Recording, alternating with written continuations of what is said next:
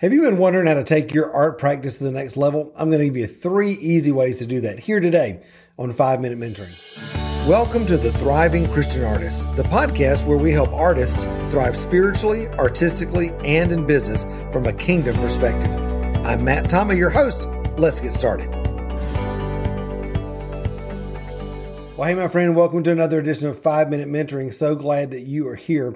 I want to give you three things that I think are going to help you take your art practice to the next level.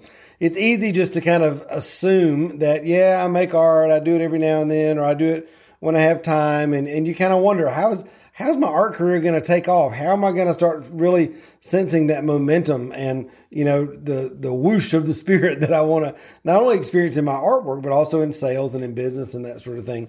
And I want to give you three things today that I think are going to help you accelerate your progress uh, in your art practice and really make it the kind of art practice that, that you want.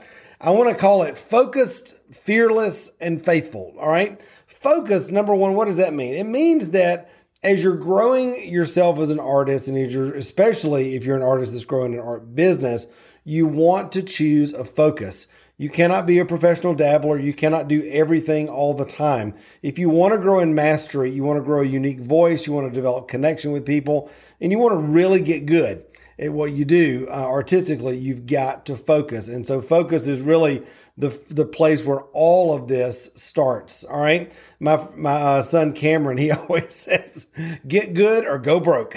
and I'm like, I'm getting a T-shirt made with that. But listen, part of getting good and not going broke is focusing and really developing what I call masterful competency in whatever it is that you're doing artistically.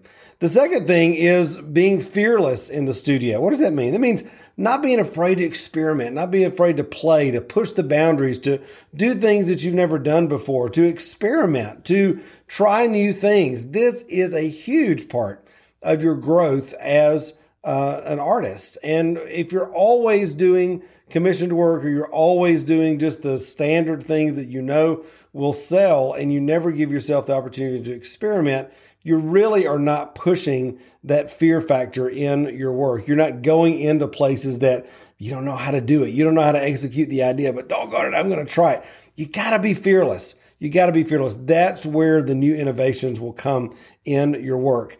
And then third, faithfulness. You got to be faithful. You got to show up faithful.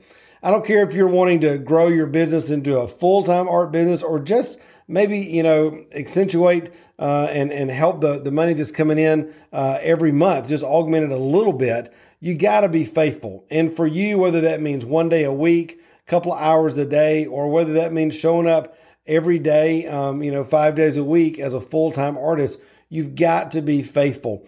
If you're not putting that on your schedule, I guarantee you, you're probably letting other things take priority over your art. So, just like you would a doctor's appointment, just like you would uh, an important meeting or whatever, put studio time on your calendar and show up faithful in what you're doing. Listen, when you're focused, when you're fearless, and when you're faithful, you will begin to see momentum grow in your art business.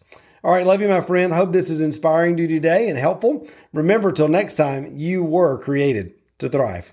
Bye. Hey, my friend, it's Matt. Listen, just wanted to say thanks for being with me on the podcast today. I hope you'll take a moment to subscribe so you don't miss anything here on the podcast, as well as leave us a review and let us know how much this podcast means to you. Until next time, my friend, I love you. And remember, you were created to thrive. Bye.